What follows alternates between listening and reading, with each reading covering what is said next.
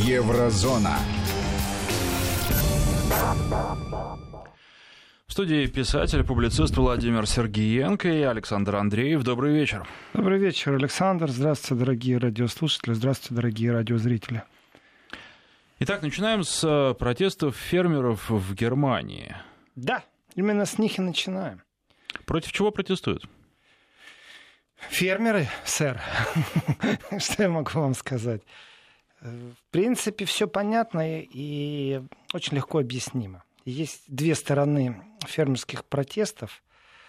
И одна сторона, она та, которая преподносит мейнстрим. Я же в последнее время привык, что мейнстрим, в принципе, очень мягко э, в Германии э, пробует осветить даже протестные движения, как «Ура, у нас демократия, смотрите простую» бастуют, смотрите, мы разрешаем у нас бастовать, у нас тут практически каждую неделю бастует кто-то.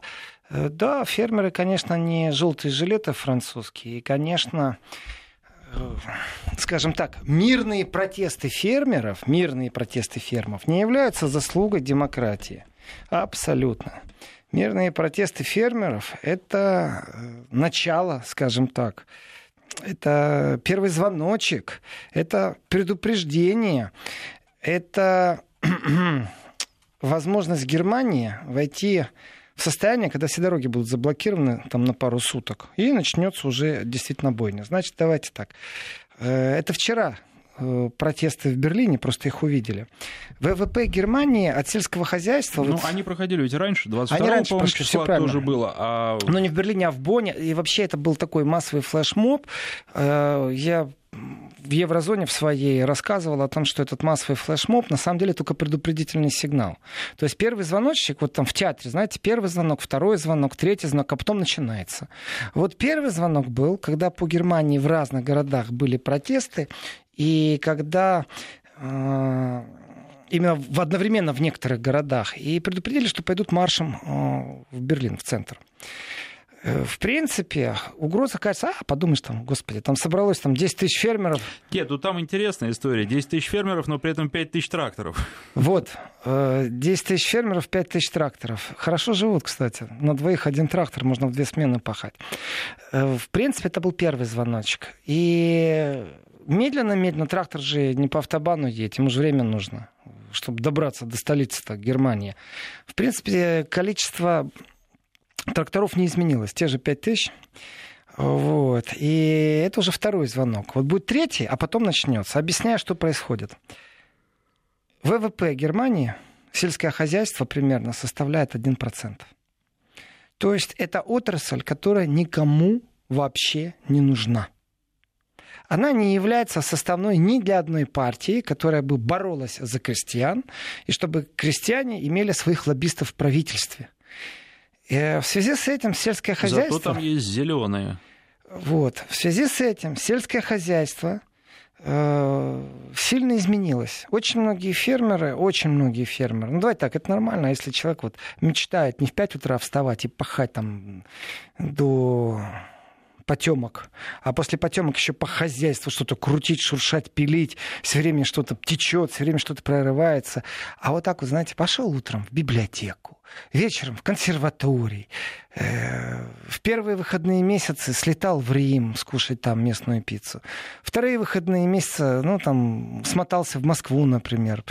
Обязательно два раза в год какой-то курорт. Ага, размечтались. Значит, из-за того, что это 1% ВВП, из-за того, что трудозанятость населения находится в, э, ну, в количественном процентном отношении настолько мизерная, что действительно у фермеров никого нет в парламенте, чтобы кто-то их пролоббировал. У них есть другие методы. Этот метод называется эффективный протест. То есть вот их флешмоб, это же не только в Германии, между прочим. Это не только в Германии. Ну, в Париже недавно было. Э, да по всей Европе, страны Балтии знакомы с этим, а поляки как знакомы. О, так вот, э, Второй звонок это культурный такой, точно так же, как и первый. Аккуратно приехали, постояли, там плакаты, знаете, такие креативные. Но смысл сводится вот к чему. Смотрите, вот жил-был э, фермер, ну такой настоящий крестьянин. Вот как вы себе представляете Александр немецкого крестьянина вот просто карикатурно или еще как-то. Как вы думаете, вот, например, первый вопрос. У него есть, кроме трактора, еще машина легковая, на которой он ездит?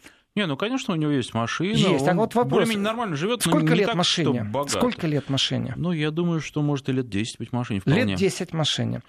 Э, вопрос. Машина люкс-класса десятилетняя или такая скромненькая? Да нет, ну, я думаю, что примерно такие же машины десятилетние у нас немецкие ездят по городу. Еще, может быть, даже в лучших комплектациях, потому что э, немцы очень любят на веслах, как говорят, покупать, когда стеклоподъемники такие вручную крутятся, особенно задние двери. Ну, экономят. В принципе, правильно вы говорите насчет экономят, но вот 30 лет назад в Германии я застал еще тех фермеров, которые нанимали нелегалов, а также всех прибывших эмигрантов, э, платили им по черному, по черному платили, то есть мимо кассы, это значит, у них была наличка. Ездили на машинах, которым было 2-3 года. Они могли себе позволить взять кредит на новую машину. Они могли позволить взять в лизинг себе новую машину. Через три года автоматом меняется машина по лизингу. Э, и это были такие зажиточные крестьяне у которых работало много поляков, украинцев, ну, ну это вот Советского Союза. Да, но тем не менее не могли себе это позволить. Почему? Потому что Евросоюз тогда был, в принципе, закрыт с одной стороны, и 30 лет назад фермер это был ну, достаточно зажиточный человек. Э, потому что сегодня фермер не в состоянии взять двухлетнюю машину даже. Он не в состоянии взять в лизинг новую машину. Э, оно все время где-то скрипит, где-то дырявится, где-то течет. И они действительно ездят на десятилетних машинах, и действительно, как вы говорите, веслами крутят стеклоподъемники, чтобы подешевле было. Но они даже по классу эта машина. Если в старые времена он брал новый Volkswagen, там же за 60 тысяч дочмарок, то сейчас нет разговора о том, что он э, за евро может взять новый э, аппарат. Он будет ездить на стареньком, и желательно малолитражка, вообще такая совсем, знаете, колени уши зажимают. Почему? Да по одной простой причине. Вот берем э, поле и делим его пополам. С одной стороны немецкое поле, а с другой стороны пусть будет польское поле. И когда-то между ними была граница. И когда-то поляки не имели права в Европу возить свои продукты. Когда-то поляки не имели права, а вот поле-то одно. Ведь земля, она одинаковая. И э, там э, цены э, в продаже, конечно, в Германии мясо дороже, конечно, молоко дороже. И когда-то давно так наивно я полагал, что это, наверное, потому что крестьянам больше платить надо, поэтому у них и цены завышены. Да не, они адаптированы просто под рынок. И э, существует система защиты крестьян. На самом деле Германия не нуждается в сельском хозяйстве. Вот просто не нуждается. Это 1% ВВП, он никакой роли не играет. От него можно отказаться. Германия нуждается в стратегическом запасе сырья сельскохозяйственного. Что это значит? Это значит, что если вдруг начнется война э, свиная, война телячья, война гусиная, э, война молочная, вот какая бы она ни была, по какой-то простой причине, чтобы не расконсервировать свое хозяйство, а чтобы оно у нас было на плаву. Поэтому в Германии еще и 30 лет назад, из-за того, что э, сельское хозяйство Германии было не конкурентоспособным, дотации государственные. То есть там примерно 10% э, доплачивало государство э, на молочные продукты, чтобы ну, хоть как-то конкуренцию могли э, поддерживать и в этой конкуренции выживать немецкие фермеры. Но это было 30 лет назад. Они действительно, я помню эти, эти моменты, когда вот только начиналась моя миграция, и действительно и на полях гастарбайтеры в большом количестве, пусть и сезонно, и они такие, ну так, зажиточные были. Сегодня труд крестьянина в Германии это адский труд. Это они живут очень часто на грани бедности. Э, почему это так происходит? Э, по двум причинам. Первое, это действительно э, появились конкуренты. Если поляк платит сегодня украинцу нелегалу, а в Германии полиция нагрянет каждый раз к Бауэру, и Бауэр это крестьянин, Бауэр это фермер, к Бауэру нагрянет с обыском, и такой специфический обыск, кто видел, тот удивлялся очень сильно.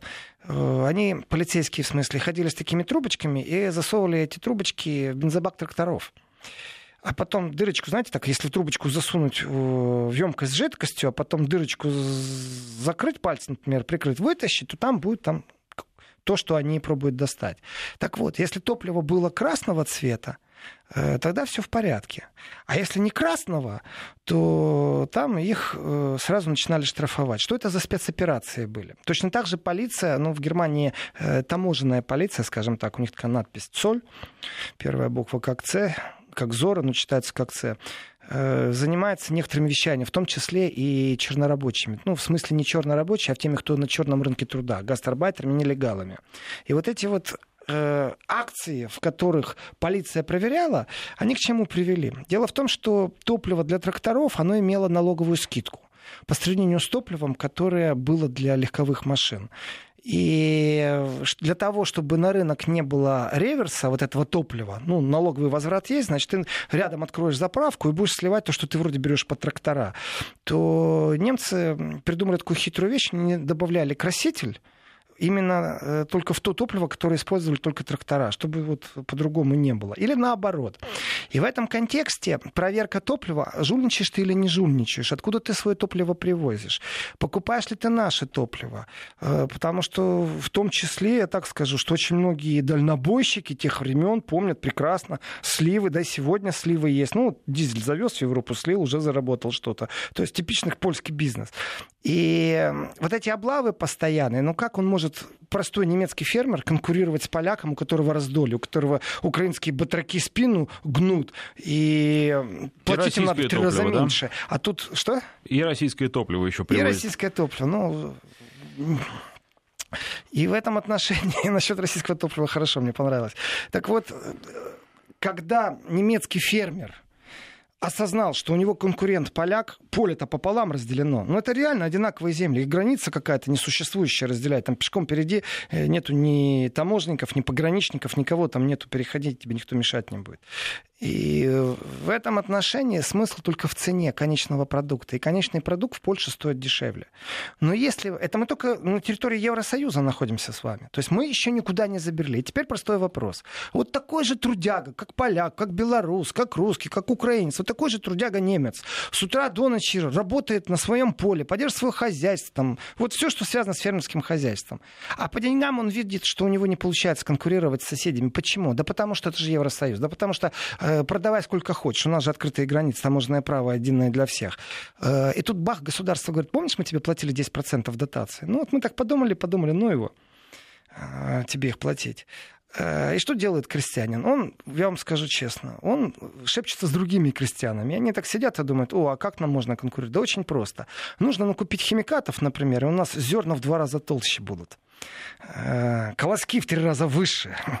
Да еще и два раза в год урожай придет. Все, надо накупить этой химии. Накупили этой химии. Подождите, в Европе же все экологически чисто. Ну, ну, ну, ну, ну, ну. Это будет все экологически чисто. Накупили этой химии. Так вот, вопрос в том, что борьба с насекомыми, которая э, в Германии происходит под эко э, будущим, ведь уже есть понятие эко-тусовка, эко-фашизм, эко-соцсеть. Это эко вошло уже в разговор. Эко. Эко-фанат. Так вот, э, все очень просто. Германия объявила определенную программу. Во-первых, пестициды уходят с полей. Это значит, что грызуны будут все сгрызать. Э, и не только грызуны, а все и вредители, которые только могут... Вы раньше удобрения бросали, и у вас колоски в три раза толще были, вы думали, что вы конкурировать сможете. А теперь вам эти удобрения не продают, их запретили. Почему? Потому что окружающую среду надо как-то спасать. А как ее спасать? Ну вот удобрения запретили. А что там с жучками, с комарами, с птицами, со всеми этими делами? И, в принципе, вот многие вещи составны, это еще раз, это мы только в Европе с вами находимся. Они друг на друга как-то нахлестнулись.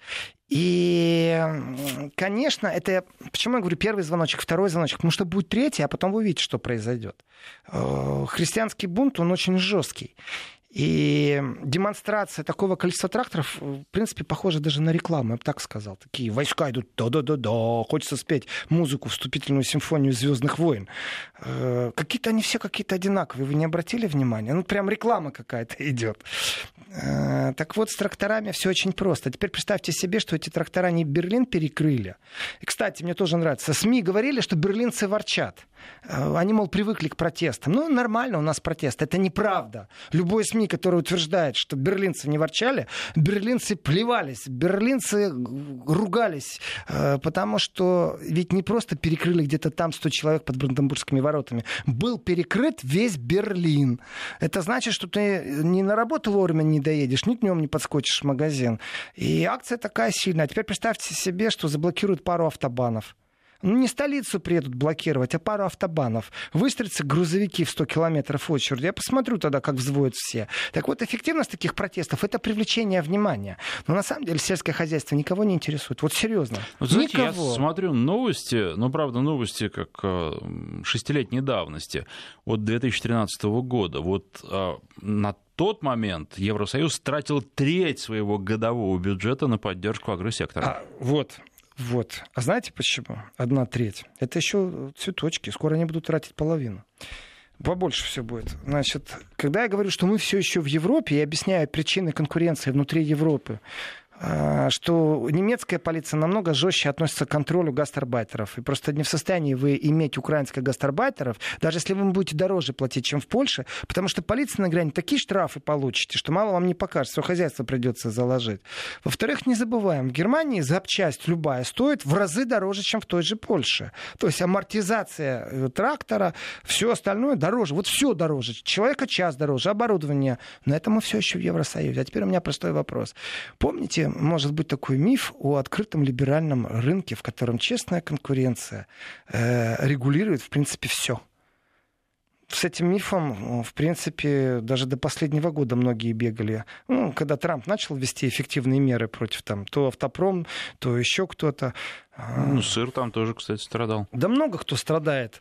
И Но вино. смысл очень простой. На самом деле это миф. Нету никакой свободной торговли. Ну, нету. Это Америка внутри себя. Там может они антимонопольный закон вести. И то, когда фирмы начинают расчленять на две, на три части, э, как правило, там интересы таких людей пересекаются, которые в состоянии довести этот процесс до конца. И там, как правило, речь идет о миллиардных суммах. То есть это опять игры богатых, а не простых людей.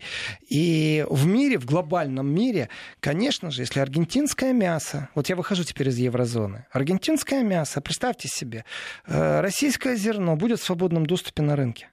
Вот у вас же честная конкуренция. Вы же там налоговых пошлин, никаких заборов там не придумываете. Давайте объединяться. Там не просто там от Владивостока до Лиссабона. А представьте себе, что на земном шаре работает правило. Э, у всех равные принципы продажи труда тогда сразу появятся трансатлантические компании, такие, знаете, глобальные, с большим инвестментом, которые будут все под себя монопольно подгребать. И, в принципе, только для того, чтобы на рынке доминировать. А, но если взять аргентинское мясо, ведь тоже известный факт. Пока мясо выходит откуда-то из Латинской Америки в Европу, это тоже известный факт. Почему э, вкусное мясо во Франции, а в Германии там оно подешевле, во-первых, чем во Франции, но оно не такое вкусное. Да по одной простой причине. Пока вот этот вот морозильник выехал где-то с Латинской Америки, онлайн-режиме уже распределено, что куда идет. Так вот немцы покупают. Э, я сейчас говорю о глобальных закупках Германии. Э, самое дешевое мясо. А, потому что на дорогой немец не будет тратить денег. То есть не пользуется спросом. Вот там вот действительно регулятор такой рыночный. Но если допустить аргентинское мясо, аргентинскую свинину, вы можете представить себе, сколько откроется таких свиноферм, сколько коровников откроется по всей Латинской Америке. Там же тоже очень дешевый труд. Сколько Корея построит морозильных камер на плаву, которые донесут до Европы, и Европа захлебнется в мясе, которое сама не производит. Дайте только им возможность это сделать. То есть конкуренция не только внутриевропейская, конкуренция вообще-то в глобальном мире в глобальном. И это касается всего. Это касается и птицеводства. И тот, кто по Германии, по Европе много ездит, он обратил, может быть, внимание вот количество электрических э, ветряных мельниц, которые на самом деле генерируют э, электричество. Но они очень неравномерно расположены. Например, когда в Голландию приезжаешь, там, да, их полно. Ну, к слову, а знаете, почему они неравномерно? Ну, надо знать места. Я в Германии могу показать место, где ночью смотришь, такое ощущение, что огромная туча светлячков. Ну, вот они там имеют эти красные маяки. Э, дело в том, что есть такая карта ветров, и вы не можете поставить ветряк, где вы хотите. Эту карту ветров не так просто. Она, если вот э, по маршруту ветер правильно через вас не проходит, вам не разрешат ветряк поставить. Почему? Потому что ученые все изучили. Вот именно здесь, там, ниже такого-то э, потолка воздух правильный, и птицы здесь летают э, редко с севера на юг, с юга на север. А если вы в неправильном месте поставите, вы можете нарушить целый баланс. Чтобы птиц не сшибать. И это никакая не коррупция, и не только в птицах это связано. То есть существует эта карта ветров, и ориентируясь по этой карте ветров, э, разрешают или не разрешают ставить ветряки. Так вот, многим фермерам выгоднее поставить просто ветряки и перестать сдать в аренду землю, гектары земли, то есть пустырь такой стоит. Э, они только что-то должны косить, чтобы доступ был к этим ветрякам. Это мечта на самом Ну, деле. Зато жучки-паучки, там живность всякая, экология, опять же. И вот немцы, вот здесь вот мы возвращаемся к э, протестам. А у немцев и ветер не дует, то есть... Да дует у них ветер, и разговор ученых на самом-то деле, разговор ученых, э, вот еще раз, я не знаю, насколько это вообще коррупционные вещи насчет карты ветров. Э, я когда первый раз услышал, я не поверил, что такая существует. Э, но вы можете даже обратиться в суд, а протестовать, что вам не разрешили эту мельницу поставить, и суд будет на основании вот этой вот карты ветров исходить. Э, ну, потоки, видать, воздушные есть, и, видать, есть маршруты, э, на которых э, видно перелет птиц. И в этом отношении не будет э, насекомых, не будет птиц. Не будет птиц, не будет насекомых. То есть дисбаланс присутствует. А теперь представьте себе, что в погоне, э, в конкурентно в борьбе, вот э, вы решили, что вы просто сделаете так, что грызуны никакие не погрызут ваш труд. Поэтому вы накупили действительно дешевой химии, которую вы разбрасываете. И грызунов нет. И насекомых нет. Вот я небольшой там знаток ботаники, но я по политическим сводкам четко вижу, что происходит. И государство постановило, больше продавать мы вот эту отраву для насекомых из такого-то года не будем, и грызунов. Соответственно, вы становитесь неконкурентоспособны на том неприспособленном рынке Европы, который сегодня существует. Здесь мы сделаем паузу, сейчас новости, после них продолжим. Еврозона. 21 час 34 минуты в Москве. В студии писатель, публицист Владимир Сергеенко и Александр Андреев. Я вот посмотрел сейчас во время новостей фотографий из Германии. Надо сказать, что впечатляют вот эти тракторы. Может быть, это, конечно, и не скоростное шоссе, не автострада, но, тем не менее, достаточно большая дорога, и тракторы запланили все так, э, маленькие машинки легковые их Вчера- пытаются объехать, но не объезжают. Интересно, а вот э, у обычных, простых немцев, не фермеров, это не вызывает бешенства? Да, вызывает, конечно. Я поэтому говорю, что как-то СМИ попробовали странно все это описать, мол, не раздражает. Еще как раздражает. Э, При этом уж ворчливость берлинцев, она известна. Э, Ведь в Москве есть поговорка. Раньше говорили понаехали, теперь говорят понаоставались. Вот это берлинцы то же самое говорят. Они сыты от мультикульти. Есть те, кто привыкли, а есть те, кто сыт. А еще тут тракторы. О, менш. Это такое типичное немецкое. Э, Вчера присылали друзья фотографии, видео. Представьте себе вот широкую полосу, пять машин в одну сторону, пять машин в другую сторону. Так вот она вся перекрыта, то есть 10 полос эти рядами. А я же говорю, хочется э, услышать симфонию из Звездных войн то то то до на заднем фоне. Вот они едут как страшные такие. На самом деле э, следующая акция будет перекрытие автобанов, если их правительство не услышит. А вот дальше, дальше, честно скажу, Дальше, вот то, что я говорю, три звоночка. Первый — это массово по всей стране, когда в разных городах, и в Лейпциге, понимаете, там просто в Бонне был самый крупный марш. Э, Сейчас они в столице, а вот следующий шаг, если никто не обратит на них внимания, э, будет перекрытие автобанов, а вот после этого может начаться. Э, Я видел, как тракторы громят что-то, в том числе и полицейские машины. Злой фермер, я думаю, во всех государствах злой, если он голодный, понимает, что у него э, даже эту старую да машину не может заберут. быть такого в Германии законопослушные люди. Может, может. Я думаю, в принципе, как только они перекроют автобаны, они в столице вот так вот э, будут бастовать. Они в старой столице, в Бонне побастовали, перекрыли весь город. Они вот так сейчас Берлин перекрыли. Это только предупреждающие сигналы. Потому что если по всей стране не начнут перекрывать автобаны, тогда ущерб э, прям в геометрической прогрессии будет увеличиваться э, вот прям по минутам. Потому что если образовалась пробка в 10 километров, известно, сколько нужно времени, чтобы она рассосалась. Ведь все грузовики, которые ездят по Германии, они же не только германские на самом-то деле. Германия, эти разговоры часто идут, это транзитная страна. Э, С севера на юг, с э, запада на восток. Ну и наоборот, с юга на север и так далее. Э, И в этом отношении фермеров мало. И они требуют к себе, скажем так, они, во-первых, требуют к себе уважения. Это на многих плакатах и на первой демонстрации было. Дальше нет сельского хозяйства, нет еды. Тоже на плакатах.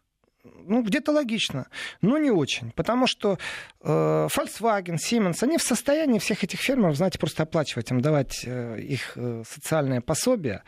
Но многие действительно ведут образ жизни такой. Вот по хозяйству все время шуршат. Не работяги, честно скажу. Как и все, кто к своему хозяйству привык. За своим хозяйством приятно, наверное, ухаживать. Почему говорю наверное? Потому что я не был хозяином фермерского участка, и ну, в квартире, что я у себя не люблю, когда что-то сломанное. Вот по этому принципу, когда у тебя большое хозяйство, ты в нем разбираешься, разницы нету. Сам ты руками это делаешь или организовал процесс.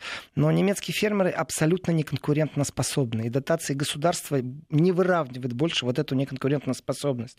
И у них условия труда, вы знаете, э, все мифы о Западе разрушаются, когда вы поговорите э, с любым фермером. Вы его просто спросите, сколько часов в день он работает. Есть конституция, есть законодательство. Так вот, по законодательству... Вот вы Не, но он же сам на себя работает, поэтому... Вот, вы, как э, трудозанятый человек, вы не имеете права там работать, например, там, больше 42 часов в неделю. Но вы, например, хотите добровольно работать, потому что вы за каждый час получаете деньги. Так вот, работодатель не имеет права вас нанимать и эксплуатировать, потому что это начинается действительно эксплуатация. По Марксу, кстати. А фермер может? А фермер, так как он, по-русски это ИП называется, индивидуальный предприниматель, э, то он может если вы спросите, сколько часов он работает и какую зарплату, вот его прибыль, если посчитать, и поделить это на количество часов, то он примерно как э, иностранная уборщица э, в столице зарабатывает. Но работает при этом он, ну, хороших часов там 14 скажем так. И такое положение с каждым годом ухудшалось, ухудшалось. Когда прошляпили вот конкуренцию со стороны Польши, ее действительно прошляпили. Это был тот момент, когда Польша вошла в Евросоюз, и немецкие фермеры осознали, лафа закончилась, э, на яйца, на молоко дотации не будет, а если будут, они не будут соответствовать все равно конкурентно э, процессам вот этой конкурентной борьбы. Плюс не забываем, появились конкуренты и другие. Вот есть люди, которые сознательно покупают багет, который человек испек сам, не индустриальный. Это французы, кстати. Они предпочитают купить у булочника, тем самым сохраняя рабочее место. Так вот, в Германии купят подешевле булочку, как правило, не поддерживая своего крестьянское хозяйство, скажешь, ну, я дурак, я куплю подешевле, что мне. Тут если в день 3 цента я сэкономил, то за 10 дней это уже 30, а за 20 лет жизни я булочки ем каждый день. Это к вопросу тоже ведь это о разрозненности немецкого общества тоже, наверное. Это не разрозненность, это специфика, я бы сказал, немецкого общества. И, конечно, без сельского хозяйства нет еды, но еще раз, э, экономика Германии в состоянии все поля просто вот оставить как попало. Им не нужно это сельское хозяйство. Стратегически они понимают, что стратегически нужно иметь свое молоко, свое масло. Стратегически. А почему же эти фермеры не бегут, как вот у нас было в свое время из деревень в города для того, да чтобы... бегут! Вы посмотрите, что в Восточной Германии творится. Они не просто бегут в города. Там э, школ нет уже во многих местах. Почему? Потому что ну, нет у кого обучать. Э, там проблемы, как ребенка в школу доставить, потому что деревня на отшибе, э, семимильными шагами в резиновых сапогах. Как пошел хозяйство обходить? И вопросы, я думаю, человечески понятны. Вот я сейчас рассказываю, я думаю, что любой человек на земле, который с землей работает, ему тоже по-человечески это понятно, что ты в своем хозяйстве все время работаешь и работаешь. Другое дело, что декларация защищенности и социальной защищенности в Европе, она основана на некоторых таких символах. Я сегодня на телевидении сказал фразу, что, например, э, посол Евросоюза э, на Украине, он врет. Когда он сказал, что э, Европа, он Украине это рассказывает, он дал большое интервью, посол Евросоюза на Украине, и сказал, что вот там мы соответствуем там, демократии, угу, ну хорошо, всему соответствуйте. И дальше там в чем проблема он видит на Украине, он назвал там коррупция, там права, права, права не в смысле ваши и мои права, а в смысле правовое поле, в котором есть защищенность суда, например, ну, судей. Я говорю, как же он так врет нехорошо? Потому что великие стандарты Европы, которые лучше всех в мире, как он расхвалит, он же расхваливает это, пиарит просто, э, это где правда-то? В Румынии 100 тысяч людей вышло на демонстрацию в этом году, и неоднократно, потому что против коррупции вышли демонстрировать. Вот он, Евросоюз. Так что если у вас все в порядке, не надо хвастаться, а надо смотреть просто, а не, и не врать. Вот они Украине рассказывают, вот только вы там в Евросоюзе э, будете, вступите, там, советников наших примете, и будет вам хорошо. Не будет вам хорошо. В Румынии 100 тысяч не просто так вышли на улицы. Евросоюз против Польши вводит санкции. Почему? Потому что правовое поле, судьи в Польше э, не соответствуют стандартам Европы. Это страны, которые уже несколько лет в Евросоюзе. Ну и не забываем, я так Польшу привожу пример. Ну возьмите Румынию, возьмите Венгрию с их сельским хозяйством. Да возьмите просто Испанию с ее сельским хозяйством. Правда, Испания не конкурентоспособна в некоторых местах. Но там человека час стоит дешевле. В Германии прожиточный минимум, он повыше, чем в других соседних странах. Э, ну, не берем Швейцарию, не берем Австрию. И в этом отношении, конечно, Э, когда вдруг Германия ставит приоритетом, вы послушайте, о чем говорит сейчас Германия. Вот о чем Меркель говорила вчера, сегодня. Понимаете, это киберпространство, это э, производство. Ни слова о сельском хозяйстве нету. Для меня, как наблюдателя, как для политолога, очень интересно, э, кто сейчас подхватит из политических сил движение крестьян.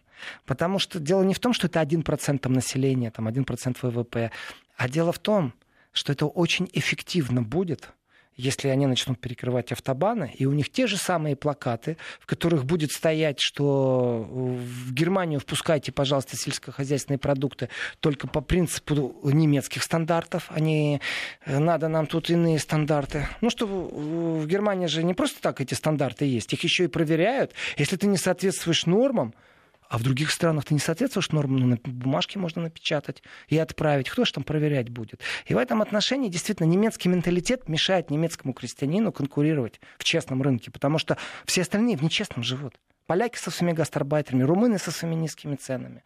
И, конечно же, охрана животных и защита климата у Германии приоритет. Это очень хорошая тема. Но в этой теме забыли про простого крестьянина. Э, я думаю, что, в принципе, конкуренция будет. Сегодня э, Дитер Барщ э, выступал в Бундестаге. Это сопредседатель партии левых Делинки нашим радиослушателям, радиозрителям известен он как э, партнер и сопредседатель Сары Вагенкнехт, так вот он э, выступал жесткой критикой, что Германия собирается на 2% действительно поднять ВВП, а существуют другие проблемы, где Германия вообще словом не обмолвилась, начиная с жилищного сектора. Так вот, сельское хозяйство, я думаю, кто подомнет? Побегут сейчас на перегонки. Конечно же, свободные демократы не побегут, социал-демократы не побегут. Может проявиться особо новый э, такой горячий профсоюз, но, скорее всего, скорее всего, это будет борьба между левыми и правыми за каждого крестьянина, который умеет голосовать. Делаем очень короткий перерыв. Вести ФМ. И продолжаем. Поэтому э, борьба, которую Германия заявляет на весь мир и, и говорит, что она законодательница моды там, в охране окружающей среды, да, они могут себе позволить. Действительно, на плечах э, индустриального производства. Э, в этом отношении э, плевать они Но хотели на сельское хозяйство. Выглядит это как-то не очень дальновидно. А свободный рынок вещь такая. Действительно, либо дотация государства, либо жесткое ограничение на допуск продуктов из других стран, в которых ну, просто невозможно конкурировать с ними. ну, невозможно. уже мы решили, что со свободным рынком покончено. А Трамп что решил. Ну, все решили, но Владимир Владимирович Путин сказал насчет либерального мира. Вот я на все, насчет всего либерального мира, я с ним не очень согласен. Потому что по своей сути либерал такое выживающее существо, которое выживет в любых условиях. Он приспособится. Ты его как э, будешь э, там дустом травить, а он какую-то защиту придумает. А он скажет вкусно. Ты его выталкиваешь в дверь, а он в окно влезет, понимаете? Но если взять процесс либеральной экономики и законов, которые руководили либеральной экономикой, то тогда я скажу, не просто умер либерализм в экономике, а он никогда не существовал, это был обман. То здесь я углублю эту ситуацию. И когда Германия заявляет о борьбе с нитратами, э, с борьбе там, с пестицидами, выстраивает новые правила, на самом деле они убивают крестьянское производство, людей, которые живут этой философией. На самом деле крестьянин, фермер, это иногда философия. И я бы добавил, я бы немцам добавил плакат, я обязательно в пятницу буду в Бундестаге с друзьями встречаться э, из разных фракций, я обязательно скажу им, что давайте на перегонки, кто захватит власть, но добавьте еще одну вещь. Ведь дело в том, что люди, которые по-настоящему любят землю, вот у этих людей можно учиться тому, как любить родину. Я в этом глубоко убежден. И та философия, те крестьяне, которых я знаю, я знаю из Мюнхена, э, не из Мюнхена, а из-под Мюнхена, вот так скажем, из Баварии крестьян, из Саксонии крестьян, и из Нидерзаксона, из Нижней Саксонии знаю крестьян. Я знаю крестьян из э, Померании. То есть из разных. Это целые семьи, которые живут. У них у всех одни и те же проблемы. Руки из работы, настоящие рабочие руки. Это люди, которые вызывают симпатию. Они за то, кстати, чтобы дружить с Россией. И проблемы этих людей, к сожалению, никто не решает. Поэтому я говорю, второй звоночек сейчас прозвучал, ждем третьего. Если правительство их не услышит, если не смягчат нормативы по стандартам продуктов, и, а также удобрений, а также не будет никаких субсидий, будет третий звоночек, перекроют автобаны. Это уже было. А потом начнут крушить пару полицейских машин, перевернут пару витрин, разобьют. Я уже видел это в своей жизни. А потом будет еще и четвертый звоночек. Это начнется по всей стране тогда. То есть, ну, такая маленькая революция, которую нужно будет жестко гасить. Я думаю, немцы не доведут до этого. У немцев тоже можно поучиться культуре, как они вовремя начинают лаврировать, ну, чтобы большим протестом не пришло. В принципе, о крестьянах я рассказал. Пусть они борются за охрану животных, пусть они борются с нитратами, но так, чтобы не страдал никто. И другими словами, аграрная политика в Германии, она дерьмовая, вот честно скажу. Она просто дерьмовая. Они не думают о маленьком человеке. Я думаю, это проблема не только Германии, а много и других каких стран. Но в принципе, в принципе, э, противоречие-то какое? Другие страны не говорят, что мы законодатели мод. Другие страны не говорят, что смотрите, как мы боремся и пиарят себя, что у них там лучшая экология. Э, и вот в этом отношении у меня, конечно же, когнитивный диссонанс. Я ставлю точку на аграрной политике Германии. Э, вот все, что знал, рассказал, скажем так. Ну, знаю больше. Но у меня есть один сегодня интересный момент. У меня есть один такой антигерой любимый. Я его мониторю везде, где только можно мониторить. Есть такой человек, э, очень интересный, ставит ультиматумы часто, э, угрожает. Ну, такой ракетер. Но этот ракетер бандюга, натуральный, с большой дороги, я бы сказал. У него очень жесткая риторика, но он прикрыт дипломатическим паспортом. И имя ему Ричард Гренель. Это посол США в Германии. Ну, вот он с первых дней работы так себя, о себе заявил, э, как... Э, Частый герой программ Еврозона э, как, ну, не совсем он часто, где-то мы его не слышали пару месяцев, но он о себе заявил как человек, который ну, с чувством превосходства большого старшего брата, а может быть лучше отчима, будет тебе говорить, что ты тут будешь делать. Например, «Северный поток» нельзя, я сказал. Ты ему еще что-то говоришь, он сказал, я нельзя, и письма угрозы будет рассылать. Он такой, ракетер, бандюга. Ну, с Северным так вот он теперь оскорбился. не вышло особо. Ну, конечно, у него не все будет выходить. В принципе, на него смотрят как некоторое недоразумение. И э, Ричард Гринель теперь оскорбился. Оскорбился он, потому что ему очень не понравилось, у нас же есть один очень доверенный человек э, в Германии у Меркель. Это Петер Альтмайер. Это очень доверенный человек Меркель, нужно понимать. Этот человек до сути, до корня мозга такой немец. Он прагматичный. Он готов, например, отказаться от поставок танков э, на границу с Россией, например, но только чтобы газ подешевле купить. И было лучше для немецкого народа. Он экономист. Я сейчас карикатурно изображаю этого человека, но Петер Альтмайер это очень сильная политическая фигура. Долго был в тени тени и очень надежный партнер Меркель. Так вот, Ричард Гринель обиделся на министра экономики Петера Альтмайера, потому что тот сравнил э, Америку с Китаем. Ну, мол, у нас тут, ну, давайте так, я своими словами передам. У нас два врага, Америка и Китай. Ну, с точки зрения экономики. И это будет правда. Но с точки зрения экономики, действительно опасность представляют вот таких два Китая экономики, США и Китай. Они сожрут любого, не подавятся. Любую экономику, дай им только возможность. И в демократическом мире возможно пользоваться инструментами, которые будут перекрывать вот эти недемократические торговые войны. Но с точки зрения нелиберально-демократического мира э, обиделся Ричард Гринель, говорит, а что же это вы нас сравниваете с китайцем? А дальше Остапа понесло. Точнее, Ричарда Гринеля его понесло, как всегда. Значит, э, откуда весь сырбор? Да очень все просто. Дело в том, что в Германии очень сильно тоже обсуждали, это не скрывалось, кто будет строить вот эти вот новые сети для интернета 5G. И Huawei, конечно же, конкурентоспособный. Это пятое поколение 5G. И США говорит, вы что ж делаете, мы же ваши союзники. Мы же ваши союзники. То есть мы же Меркель прослушивали, а не китайцам. Дайте нам возможность прослушивать Меркель даже дальше. И в этом отношении, конечно, желание прослушивать Меркель дальше э, нарвалось на то, что, в принципе, предпочтение было дано Huawei. Ну, и, соответственно, э, заявление, я считаю, что это жесткое заявление, оскорбление для тысячи американских военнослужащих, которые вносят свой вклад в обеспечение безопасности Германии. Понимаете, что он сказал?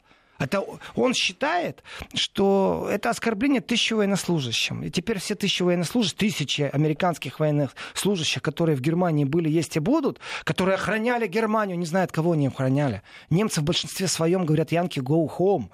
Немцы хотят дружить с Россией. И вот Гринель очередной раз очень сильно промахнулся. И я, если честно, этому рад. Чем больше они ругаются, тем больше мы будем тешиться. Писатель, публицист Владимир Сергеенко, спасибо. Еврозона.